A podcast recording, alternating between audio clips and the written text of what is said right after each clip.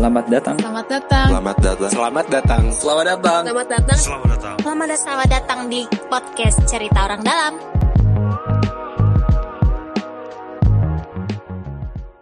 Ya, kembali lagi. Assalamualaikum warahmatullahi wabarakatuh. Wah, ini edisi Ramadan ya, pakai salam. Warahmatullahi wabarakatuh. Waalaikumsalam. Terima kasih banyak. Ya, hari ini akhirnya kita syuting lagi di bulan puasa, di bulan Ramadan yang berkah. Semoga para pendengar sedang dalam kondisi yang sehat, tenang, amin, ya semuanya. Amin, amin. Nah, hari ini eh, ngomong-ngomong soal tenang, sejuk. Nah, ini mirip-mirip dengan ud- eh, semoga ini adalah harapan bersama ya dari kita warga Jakarta terhadap udara Jakarta. Dulu tuh sempat ada rame eh, apa namanya foto pagi-pagi di Kemayoran itu eh, apa namanya foto dari Jakarta itu kelihatan gunungnya. Nah itu kita eh, warga Jakarta kan adalah harapan bersama tuh Pak, eh, Bapak Ibu semuanya eh, untuk lebih sejuk lagi. Nah, kita ngobrol-ngobrol sama yang menjaga kesejukan ini, yang menjaga kualitas udara sama teman-teman dari Dinas Lingkungan Hidup. Betul, Pak? Bapak Ibu? Betul, Mas. Yang pertama ada Pak Yosi, betul? Betul. Pak Yosi dan Bu Rahma. Ya. Oke, mungkin bisa perkenalan dulu Pak. Eh, Bapak Yosi, eh, Iya. apa jabatannya Bu Rahma? Jabatannya seperti apa? Masih. Iya, terima kasih Mas. Eh, Nama saya Yusiono Anwar Supalal. Saya selaku Kepala Bidang Pengendalian Dampak Lingkungan di Dinas Lingkungan Hidup Provinsi DKI Jakarta. Oke. Lanjut, Bu Rahma. Iya, eh, saya Rahmawati. Saya saat ini menjabat sebagai subkoordinator pem- urusan pemantauan kualitas lingkungan di DLH. Oke. Ini berarti kalau eh, saya langsung ke nama judulnya nih. ap- a- eh, tugas tugas fungsinya itu apa tuh, Bu? Iya, eh, kalau di Dinas Lingkungan Hidup dan kami di bidang pengendalian dampak lingkungan Hmm. adalah bagaimana kita DLH bisa mengendalikan pencemaran yang terjadi di Jakarta. Oke. Di mana salah satunya kita ketahui bahwa udara merupakan salah satu isu pencemaran Oh, di siap. Jakarta. Jadi itu wajib untuk dikendalikan. Hmm, Oke, berarti itu dampak lingkungan berarti nggak cuma udara doang ya? Berarti semua semua pengendalian dampak terkait lingkungan hidup ya berarti Iya, di Jakarta. termasuk Oke. air. Oke, ini Bapak agak agak avatar ya. Mengendalikan elemen berbagai Iya, elemen ya, air, udara dan segala macam. Oke. Iya, Oke, iya. tapi kalau berarti dinas LH selain tadi ya eh, ada pendampak lingkungan, ada apa lagi sih Pak? Selain mungkin kita agak Iya. sedikit geser dulu ke umumnya dulu. Nah, secara umum kita itu punya ada yang pertama itu perencanaan, Mas. Jadi Oke. per- Dinas Lingkungan Hidup itu memiliki satu tupoksi atau satu tugas itu ya Hmm, untuk merencanakan bagaimana kita bisa melakukan perlindungan dan pengelolaan lingkungan hidup. Jadi Perencanaan itu ya. secara uh, dalam konteks perencanaan Hmm. Ya. Karena uh, kenapa kita perlu perencanaan? Karena mau nggak mau kita harus mengetahui beberapa komponen yang nanti akan mempengaruhi ya Oh, iya kualitas benar ya. lingkungan yang ada di. DKI Jakarta. Sehingga ini yang perlu kita Hmm. rencanakan bagaimana upaya kita mengendalikan. Kemudian yang kedua pastinya pengendaliannya sendiri. Hmm. Jadi pengendalian ini seperti yang tadi saya sampaikan, pengendalian itu ada pengendalian udara, Hmm. bagaimana untuk mengendalikan pencemaran udara gitu Hmm. ya itu uh, termasuk dan kemudian tidak luput juga adalah melakukan pengawasan Oke. dan penegakan hukumnya Oke, jadi ada Artinya- perencanaan, eh, pengendalian dan penegakan hukum itu Iya, berarti ya? penegakan hukumnya jadi pengawasan ini kita awasi kegiatan-kegiatan usaha seperti manufaktur Oke. industri gitu ya Hmm. yang mengeluarkan emisi gitu Hmm. itu kita awasin dan apabila itu dia melanggar ketentuan yang ada kita bisa berikan sanksi Oke. Jadi itu secara Umumnya. umumnya ya bagaimana kita melakukan pengelolaan. Oke, siap. Nah, eh, nyambung nih Pak. Ini kan udah ada eh, kalau ngomongin tadi ya spesifik kita ngomongin udara dari Hmm. Pak Yosi dan Bu Rahma. Em, saya teringat dengan salah apa Ingup gitu dari Pak, Pak Gubernur gitu, Pak Anies Baswedan. Ada ada arahan untuk eh, lupa saya ada beberapa poin tuh ya. Banyak lah pokoknya Hmm. poin-poin gitu eh, terkait bagaimana sih menjaga kualitas udara gitu Hmm. supaya udara di Jakarta lebih Hmm. bersih. Nah, mungkin gambaran besarnya itu seperti apa sih Pak arahan dari Pak Gub gitu ser- terkait udara bersih di Jakarta? Iya, betul. Jadi ini yang perlu saya garis bawahi ini adalah komitmen. Kalau Hmm. kami melihat eh, sebagai jajaran di Pemprov DKI Jakarta, ini adalah komitmen dari pimpinan sampai ke jajarannya. Oke. Untuk apa? Untuk mengendalikan kualitas udara ini Hmm. dalam bentuk itu dituangkan dalam instruksi gubernur nomor 66 tahun 2019 ya Hmm. tentang pengendalian kualitas udara. Isinya apa? isinya ini yang Nggak harus semuanya apa. Kira-kira aja lah kira-kira. isinya apa ini? Jadi isinya itu ada tujuh inisiatif mas. Oke. Jadi tujuh inisiatif ini yang harus dilakukan oleh pemprov DKI Jakarta dalam mengendalikan uh, kualitas udara yang ada di DKI Jakarta Oke. ini. Jadi tujuh inisiatif itu contohnya adalah bagaimana kita bisa menata transportasi massal Oh, oke. yang transportasi tadinya itu ya kita tahu ya uh, bagaimana mengeluarkan emisinya Hmm. itu mulai ditata. Hmm, mulai permajaan transportasi oke. massal. Udah nggak ada ya Metro Mini yang Ah, tua-tua itu ya. Yang ini itu udah ditata itu. Iya, Sehingga ini mem- meminimalkan uh, Betul. emisi yang dikeluarkan. Kemudian sarana prasarananya. Jadi sarana prasarana itu contohnya bagaimana kita bisa memfasilitasi pejalan kaki dengan nyaman. Oke. Pengendara Nyambung ya. sepeda dengan Betul. nyaman gitu ya. Artinya ini ada satu konteks yang akan beralih ya dari penggunaan BBM yang BBM. bakar Hmm. mengeluarkan emisi. Udah mahal juga sekarang ya. Nah, itu itu itu mungkin ada trik gitu Apalagi supaya ya. udah bersih ya. Nah, ini intinya bagaimana kita bisa beralih moda ya untuk Betul. sesuatu yang kita bisa jangkau Betul. gitu ya itu seperti itu kemudian kita juga ada uji emisi juga Oke. bagaimana kita kalau untuk yang menggunakan bahan bakar minyak kita lakukan uji emisi Hmm. untuk mengendalikan anda harus segini loh emisi Ya. yang Oke. harus dikeluarkan gitu ya dan juga tidak luput adanya RTH juga Oh, bagaimana ya. RTH penghijauan yang ada di Jakarta, Di Jakarta. ini terus ditingkatkan dan bagaimana juga kita melihat offsetting offsetting itu gini bagaimana kita bisa menyeimbangkan kehidupan kita Hmm. pada saat kita mengeluarkan emisi dan bagaimana kita melakukan reduksi dari emisi Oke. itu jadi keseimbangan inilah yang kita perlu jaga Siap. seperti itu jadi itu highlight dari instruksi Secara umumnya. Oke. Nah, eh, menarik nih. Tadi Pak Yosi udah kasih gambaran secara Hmm. besar ya, secara umum eh, terkait ingupnya, terkait arahan dari Pak Gub soal kualitas udara bersih. Mungkin nyambung ke Bu Rahman yang ya mungkin bisa lebih teknis aja. Eh, Kira-kira tadi Bu Rahman, eh, saya eh, tertarik nih soal apa namanya eh, kan ada ada ada du, ada beberapa beberapa tuh tadi yang disebutin Pak Yosi ada tujuh gitu kan.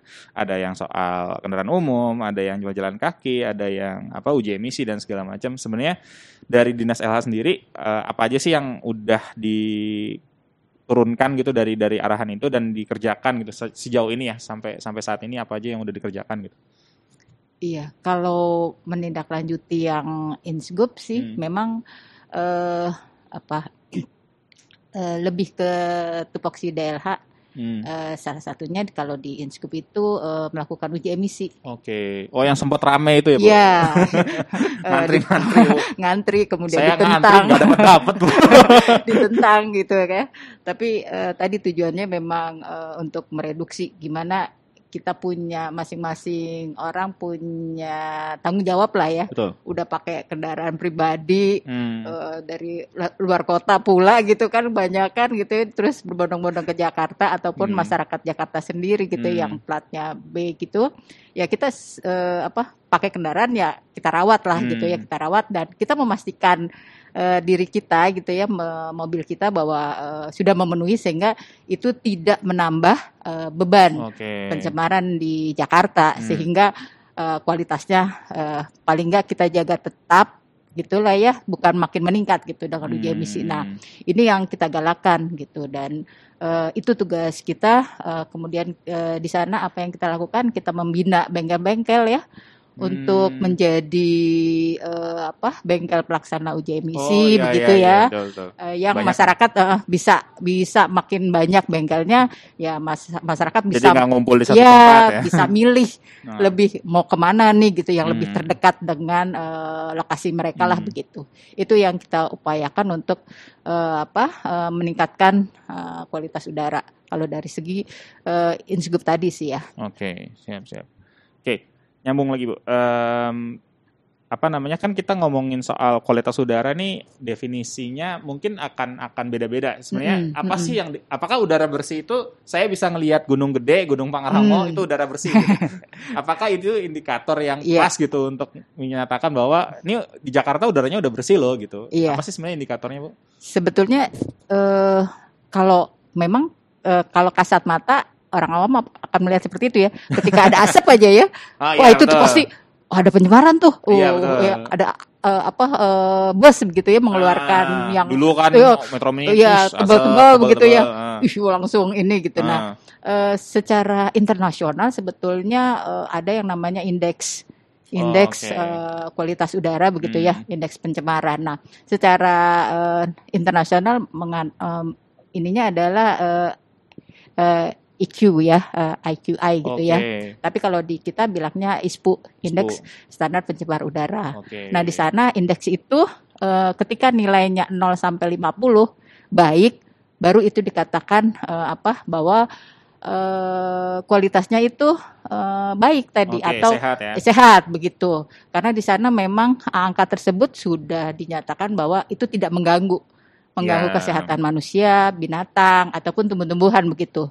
Eh, Nah, itu didapat dari kita melakukan pengukuran Hmm. dan perhitungan gitu. Oke, siap siap siap. siap. Berarti itu eh, standarnya kalau dari di Indonesia itu adalah tadi ya ISPU itu Iya, ya tadi. Ya, I- ISPU. apa tadi Bu? Maaf, Indeks sorry. Indeks standar standar pencemar pencemaran udara. udara. Ya. Nah, oke, nyambung lagi nih Pak. Em, tapi kalau di mungkin ke Pak Yosi lagi nih.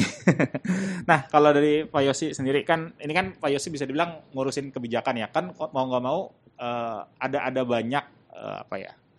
Ada banyak instansi lah, ada banyak pihak yang akhirnya dalam tanda kutip nih berkecimpung dalam ngotorin udara Jakarta.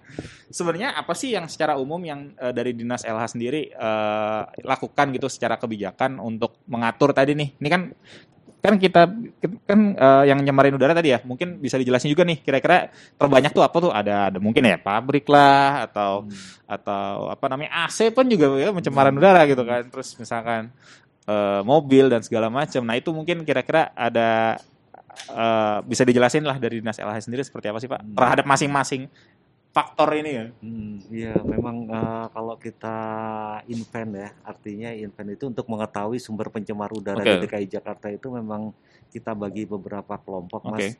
Jadi memang yang pertama itu katakanlah untuk parameter PM 2,5. Hmm. Apa itu parameter PM 2,5 itu ya?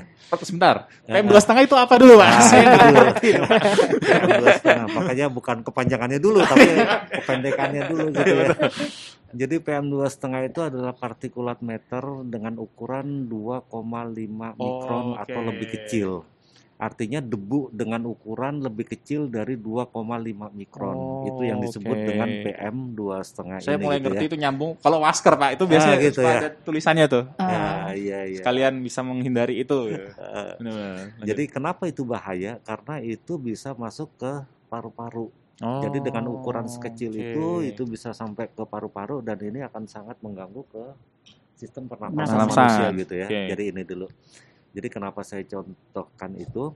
Jadi untuk PM 2,5 itu 67% itu dihasilkan oleh sektor transportasi. Oh, oke. Jadi ini satu hal yang patut kita garis bawahi ya Ya. buat kita bersama gitu ya. Hmm, Kenapa kita harus merawat kendaraan? Betul. Kita harus melakukan uji emisi. Betul. Karena 67 Persen. persen pencemaran udara yang dihasilkan di DKI Jakarta itu dari Oh, sektor transportasi umum ya?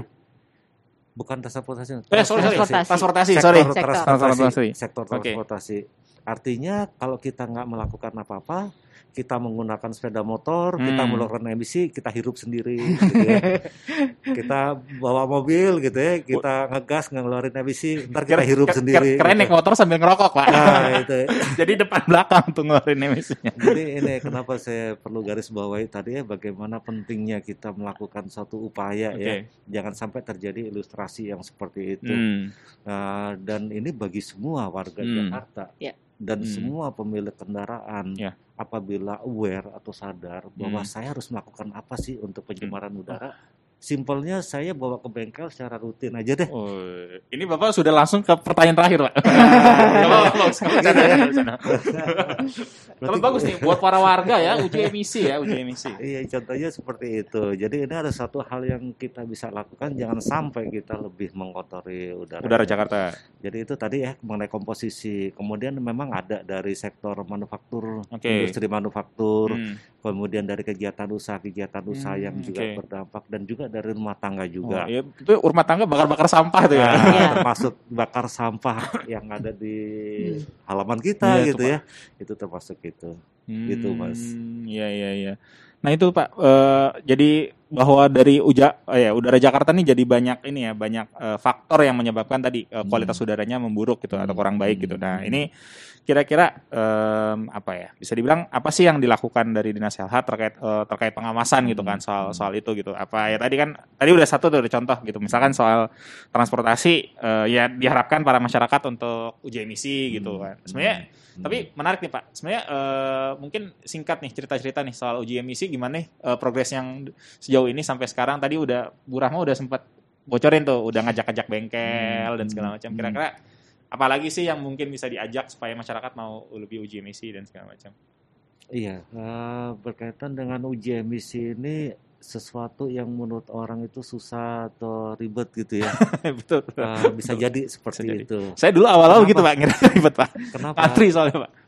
Karena dari data yang ada di sistem uji emisi aja sekarang itu baru sekitar 500 ribu kendaraan yang melakukan uji emisi Dari, berapa? sekitar 12 jutaan. Waduh. Jadi kelihatannya besar gitu Iya ya. iya iya iya. Tapi dari 12 jutaan itu jadi Iya, jadi iya. kecil PR gitu Iya ya. iya iya iya. Jadi PR dan Itu 12 ini juta berarti lebih banyak dari orangnya ya Pak. iya, Iya benar ya. jadi benar. 10 benar, jutaan, 11 benar. juta kan ya warga. Jakarta ya. Jadi ini yang menjadikan tadi ya kita melihat bahwa ada sesuatu yang masih masyarakat tuh enggan untuk melakukan Hmm. itu. Padahal kalau kita punya kendaraan itu pada saat kita servis ya, Ya. itu Hmm. sebenarnya mereka sudah include itu. Oh, kalau oke. mereka mau gitu Iya ya. iya. Udah include di bengkel-bengkel kita hampir 400 Hmm. Yang rawat-rawat resmi ya, bengkel-bengkel resmi ya. Betul. Yang ini udah hampir 400 tempat di Jakarta ini yang Oke, mampu melakukan itu. Artinya ini satu upaya ya atau suatu hal gitu ya masyarakat juga perlu aware. Dan tadi ya progresnya kita sudah menyiapkan dari Pemprov DKI Jakarta berkolaborasi dengan bengkel-bengkel yang ada, Oke. dengan perusahaan otomotif yang ada. Kita sudah ada hampir 400 eh, Bengkel. Bengkel yang masyarakat mantap, bisa gunakan untuk uji emisi ini. Siap, siap, siap. Jadi artinya dengan jumlah yang masih sedikit ya. 500 ribu Pak. Ini yang dari gede. 12 juta. 500 Iya. ribunya sih gede ya. Cuma dari 12 juta Ah, nih. itu yang jadi Oke. itu yang masih kita perlu effort lebih gitu. Oke, siap. Balik lagi Bu Rahma lagi. Tadi eh, tadi kan udah kita bahas soal uji emisi, Bu. Eh, tadi kan ada faktor-faktor lain nih. Tadi yang disebutin Pak Yosi ada manufaktur gitu, industri gitu kan, ada rumah tangga. Nah, ini mungkin rumah tangga, mungkin kalau ada lapor kalau mau ngelapor ke mana gitu mungkin bisa dijelasin bu yang teknis-teknis nih kan ada kalau pengawasan-pengawasan terhadap masing-masing faktor tadi selain yang kendaraan selain Iya. yang industri rumah tangga dan Oke. segala macam itu seperti apa Sebetulnya eh, di Pemprov kan ada itu ya CRM ya. oke Ya maksudnya eh, sebetulnya pembakaran secara terbuka itu kan dilarang. Hmm. ya ada aturannya bahwa Hmm. eh, tidak diperbolehkan lah gitu ya.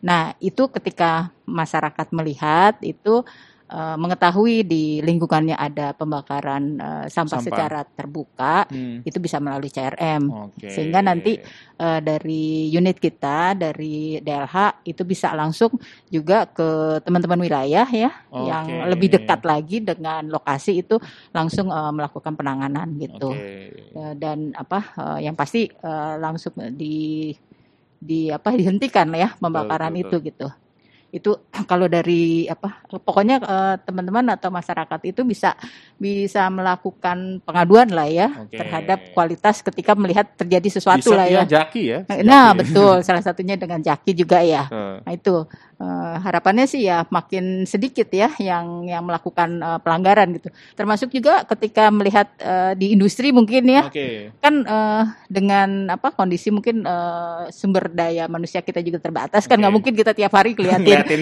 ngeliatin satu Iya, pabrik pabrik di semua gitu kan. semua pabrik gitu sehingga memang partisipasi masyarakat tadi untuk menjaga itu ya apa dengan melihat itu Oke. melaporkan lah gitu sehingga eh, kami bisa bisa langsung ke, ke lapangan begitu. Oke.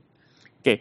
Tapi eh, menarik nih, Bu. Kondisinya kan kondisinya kalau di di Jakarta tuh ada berapa kawasan industri nggak sih? Maksudnya ada ada berapa pabrik-pabrik total pabrik mungkin dari Pak Bapak Ibu kira-kira ada berapa ya? Dan itu mungkin eh, apa namanya? eh, ada berarti ada konsultasi gitu, ada ada ada ada semacam pengendalian dan segala macam berarti ya, Bu dari itu ya. Kalau terkait industri-industri itu. Iya. eh, untuk sebenarnya bukan hanya industri saja, Mas, Oke. yang kita lakukan pengawasan ya. Hmm. Jadi kegiatan usaha yang memiliki izin lingkungan, contohnya Oke. Ini Contohnya apa tuh, Bu? Eh, banyak. Jadi yang memiliki izin lingkungan itu contohnya ya seperti manufaktur, industri, kemudian bisa perhotelan, Oh. kemudian bisa eh, usaha Itu perlu ada izin izin seperti lingkungan terkait Itu ada pencemaran lingkungan. juga ya berarti ya? Termasuk di dalamnya itu adalah pencemaran udara. Oke. Kenapa? Perkantoran. Kenapa ada gitu? Karena ada genset. Oh, Salah satunya. Salah satunya itu genset yang kita Iya perlu iya awasin kan juga solar gitu ya. Benar benar. Jadi di Jakarta itu yang kami data itu sekitar dua ribuan Oke. uh, kegiatan usaha ya, Oke. bukan hanya industri, Bukan industri aja, manufaktur iya, saja gitu ya. Oke. Tapi tadi dari semua bentuk kegiatan usaha Oke. yang Nah itu mungkin menarik nih Pak. Eh, Hmm. Saya agak sedikit tarik lebih luas gitu. Sebenarnya kalau kegiatan usaha di Jakarta untuk dapat izin tadi izin lingkungan Hmm. tuh a- a- a- apa aja sih Pak yang dilihat tuh kira-kira? Iya. Izin lingkungan itu adalah nomenklatur yang sebenarnya bukan mengizinkan gitu ya, bukan sebagai ini, Eh, tapi lebih kepada kewajiban dan hak Oke. dari satu kegiatan Kegiatan usaha, usaha. untuk bisa berperan dalam lingkungan. Oke. Contohnya bagaimana kewajiban dia melakukan pengelolaan kualitas udara contohnya. Dan kemudian eh, bagaimana kewajiban dia mengelola air limbahnya. Oh iya. Seperti itu. Limbah. Benar-benar Gitu. kan eh, takutnya dibuang asal aja Hmm, gitu nggak diatur. betul. Betul. Dan juga mengatur hak hak di mana dia itu boleh membuang ke lingkungan. Itu ada hak juga dia ya. Hmm, Ya, seperti oke, itu, oke. seperti pengelolaan Iya. sampah ya. Oke, yo iya ya Jadi- sampah kan gitu. Termasuk di situ. Dia punya hak untuk kalau eh, sampahnya diambil berarti kan sama dia punya bekerja sama. Bekerja sama, Kalau oke. kegiatan saya bekerja sama dengan kegiatan atau dengan Jasa. jasa. berizin. Oh, jasa oke. yang telah memiliki izin seperti itu. Jadi Hmm. itu ya namanya izin lingkungan. Bagaimana dia itu memiliki kewajiban dan di balik kewajiban itu dia pun juga punya hak Komitmen ya. lingkungan. Oh, Ini Bu Risma mau nam eh, Bu, mau nambahin mungkin? Iya enggak apa eh, komitmen dari kegiatan usaha juga gitu Oke. untuk eh, untuk eh, melakukan pengelolaan gitu. Jadi Oke. selain kewajiban di kewajiban itu dikomitmenkan gitu loh. Oke. Bahwa- Iya saya akan melakukan eh, apa eh, eh, pengujian misalnya bahwa memastikan bahwa tadi kondisi eh, apa sumber-sumber dari tempat dia itu sudah dalam batas ambangnya gitu Oke. di bawah lah begitu ya Oke. bukan bukan melewati gitu Oke. itu yang Oke. diharapkan. Siap. Nanya lagi nih Bu. Eh, tadi kan udah sedikit dijelasin nih. eh, mungkin pelanggaran-pelanggaran. Sebenarnya biasanya ter- yang terjadi ya pelanggaran-pelanggaran di masing-masing tadi tuh apa aja sih Bu? Biasanya bentuk-bentuk pelanggarannya yang terjadi terkait yang akhirnya mengotori udara Jakarta ini biasanya bentuknya tuh pelanggaran-pelanggaran seperti apa? Mungkin atau Pak Yosi kayaknya udah mau ngejawab nih. oh, buram aja. Ya udah. Gimana gimana maksudnya Bentuk-bentuk. pelanggaran Contohnya misalkan eh, kalau kendaraan misalkan tadi eh, secara uji secara ternyata di uji emisi ternyata melampaui eh, batas ambang gitu, ambang Ah, batas ah, gitu. ah, ah. Misalkan eh, rumah tangga tadi contohnya pelanggaran sebenarnya tadi pelanggaran-pelanggaran per tadi rumah tangga eh, eh, eh, bakar sampah Iya, misalkan. Sebenarnya iya. bentuk-bentuk paling banyak tuh eh, apa sih? Apa aja biasanya? kalau dari kegiatan usaha kan sebetulnya eh, s- semua kita pakai baku mutu. Oh, Oke. Jadi, Jadi eh, ada standarnya ada ya. standarnya gitu. Nah, eh, standar itulah yang menjadi acuan. Jadi kalau genset berarti dia harus mengeluarkan eh, seberapa banyak gitu Oh, ya oke. diperbolehkan Kalau udah itu. lewat Nah, berarti Betul, itu yang Nah. namanya berarti eh, mencemari lah. Itu yang Hmm. kemudian diberikan sanksi sebetulnya Oke. gitu. Siap, Tuh. siap, siap. Nah, kalau yang kalau kita itu eh, udah ke kalau tadi kan di sumber, tapi kita lebih ba- kalau di tupoksi kami sendiri eh, ke lingkungannya.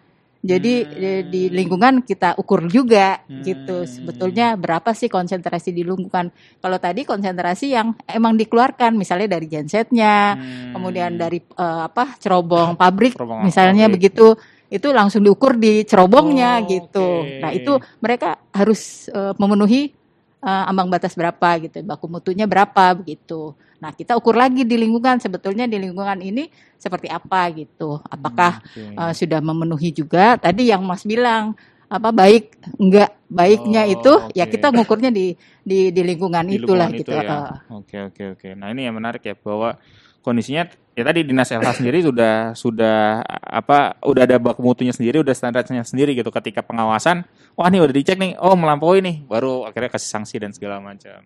Tapi eh, gini Pak, nambah lagi lagi. Kira-kira ada yang apa ya? eh, dari tantangan terbesarnya nih dinas LH dalam menjalankan ini kan mungkin ada akan ada apa ya semacam dalam tanda kutip ah nih ngelabui petugas lah atau perlawanan dan segala macam tantangan-tantangannya ketika sebagai eh, dari dari dinas LH sendiri dalam menjalankan eh, kerjanya ini seperti apa sih Pak? Tantangan-tantangan terbesarnya gitu kan. Mungkin ada ada dari petugas-petugas mungkin dulu ada curhatan atau segala macam gitu Iya, memang eh, tantangan tuh di mana-mana selalu ada ya. Bukan hanya di kami aja gitu ya. Ah, Eh, contohnya gini Mas, eh, pada saat kita melakukan pengawasan untuk cerobong, oke contohnya cerobong, dan kita melakukan itu secara periodik oke awalnya. Hmm, Pada saat kita melakukan pengawasan secara periodik, hmm. mereka bisa melakukan pengaturan di sana dulu. oh Jadi pada saat kami Iya, datang, di- pas datang bagus gitu ya, bagus. gitu ya. Jadi bagus ini kok bagus terus gitu ya. Bagus terus, ya. curiga gitu. Ah, Sehingga ini yang menjadi mendasari jadi dengan beberapa hal yang salah satunya Hmm. seperti itu, kemudian kita lakukan bahwa untuk pengawasan itu kita lakukan secara random. Oh, Oke, Acak jadi jangan ngasih tahu ya waktu kalau ya. mau datang gitu kan, nanti Ah, diatur duluan. Meskipun kadang ya tantangan lagi tantangan baru lagi ada yang harus nunggu pimpinan dulu, yang harus nih bapak nunggu dulu, nunggu sampai satu dua jam kan lumayan itu mas. Oh, jadi Jadi- kalau pas jadi- lagi sidak gitu, eh tapi tunggu dulu gitu, Ya nunggu bisa bosnya bisa datang dan seperti itu macam. gitu ya. Jadi ada hal-hal Oh, tantangan lagi oke, seperti oke, itu. oke. Tapi karena itu merupakan satu tugas dalam Hmm. arti untuk kita bisa mengetahui real di lapangan ya, ya tetap kita laksanakan dengan hasil yang harapannya bisa lebih optimal ya ke depannya. Siap, siap, Salah siap. satunya seperti Nah, itu. ini menarik nih. Jadi Hmm. bahwa ya ini kan eh, sidak-sidak di lapangan tuh kadang ada banyak tantangan-tantangan tersendiri dan segala macam ya. Nah, Oke. Em, terakhir nih Pak, em, penutup lah dari obrolan kita yang soal ya mau nggak mau saya sebagai warga Jakarta juga eh, pengen gitu udara Jakarta lebih bagus dan lebih baik dan segala macam. Kira-kira tadi dari dari dinas Hela sendiri atau mungkin ke masyarakat juga kira-kira harapannya seperti apa dari Pak Yosi dan Bu Rahma seperti apa? Silakan. Iya, eh, kalau kita tanya kepada warga DKI, Hmm. ingin udara kita bersih atau tidak, pasti jawabnya ingin. Ingin. Saya tahu arahnya ini dianya. ya Pak. Pada saat menjawab pertanyaan yang kedua, udah mulai bingung. Mau mau nggak gitu berubah diri gitu kan? Iya. Mau nggak berubah gitu? Jadi artinya kalau kita ingin udara Jakarta kita bersih, Hmm. artinya kita juga seharusnya tahu gitu ya. Hmm, Apa, apa, yang, yang, harus kita dilakuin? bisa lakukan sesuai dengan kapasitas kita. Betul. dengan sesuatu yang ya yang kita bisa lakukan gitu ya di rumah Hmm. tidak membakar sampah di halaman rumah Iya betul. itu kan sesuatu yang bisa kita lakukan untuk menjaga Anda Anda warga ini jangan bakar sampah lagi. Nah, gitu contohnya Ya, seperti itu dan uji emisi dan seterusnya lah Oke. artinya ini yang pertanyaan kedua ini yang juga perlu kita renungkan ya artinya Hmm. kalau kita ingin sesuatu ya kita harus berusaha Betul. nggak ada yang ajaib di dunia ini Tiba-tiba set di rumah jadi Betul. bisa. Oke. demikian mungkin mas Oke, siap dari Bu Rahma mungkin? Eh, kalau dari saya mungkin eh, apa ya? Kalau tadi keinginan mungkin kita kan punya data ya. Iya. Eh, ya eh, sebetulnya eh, inginnya data itu juga bisa dimanfaatkan ataupun memang kalau misalnya datanya kurang apa ya informatif begitu ya, ya kami juga membuka membuka Hmm. sebetulnya eh, ingin seinformatif apa sih masyarakat Oke. gitu supaya kita bukan hanya ngukur-ngukur gitu ya, tapi nggak dilihat sebetulnya tadi eh, yang Mas bilang apa eh, baik baik eh, apa tahu baik ya gimana Ya, mau tahu gimana, baik orang ah, orang ngelihat data tahu. aja enggak, gitu Enggak, kan betul, gitu. betul. Nah, mungkin ya tadi informasi itu yang eh, kita sangat eh, perlukan juga sih maksudnya supaya masyarakat makin makin luas yang tahu Oke. sehingga eh, tahu juga sebetulnya kondisi tadi Betul. ketika pengen sehat ya kita tahu lah kon- eh, bahwa saat ini sehat apa enggak nih baik enggak Oh, gitu. oke. Nah, informasi perlu itu diperluas berarti gitu. kalau mau lihat angka, nah ini menarik. Oh. Se- Sebelum menutup nih, eh, apa namanya? Kalau mau tahu kualitas udara, bisa dicek di mana ya? Yang pertama di Jaki. Di Jaki. Oh, ya, oke. Jaki ada tuh di bagian eh, apa? eh, apa ya? Di link paling ujung tuh nanti bisa lihat lah Jak Ispu itu Oh, satu oke. ya Jak Ispu. Kemudian yang kedua di website kita. Oke. Di website kita, di di website kemudian di Open Data juga ada. Oke. Ini Jadi- saya lagi buka Jak Ispu. Iya, iya oke, buka. Langsung Mas. Nah, kelihatan tuh Iya, eh, iya, berapa. Ketika situ ada angkanya langsung Betul, tuh Mas betul, ya. ada angkanya. 50 kan, 80 kan. siap, nah, siap. itu tadi ketika angkanya segitu udah ada keterangannya langsung sih Oke, gitu. ini ada Jakarta Pusat, Jakarta Utara, Betul. Jakarta Barat, Jakarta Iya, Timur, Jakarta Selatan. iya, Oke, gitu, siap, Mas. siap, siap. Oke, terima kasih banyak buat Bapak Ibu semuanya, Pak Yosi, Bu Rahma. Eh, menarik nih. Eh, semoga ya tadi udara Jakarta bisa lebih bersih lagi Amin, gitu kan, amin. nggak nggak tiap nggak tiap eh, akhir pekan selalu ke puncak gitu demi cari udara bersih gitu kan ya. Semoga eh, apa namanya ya tadi eh, jangan sampai kita mau doang kalau kata Pak Yosi tapi nggak mau berusaha gitu nggak mau uji emisi nggak jangan bakar sampah dan segala macam. Thank you semuanya. Wassalamualaikum warahmatullahi wabarakatuh. Waalaikumsalam warahmatullahi wabarakatuh. Terima kasih.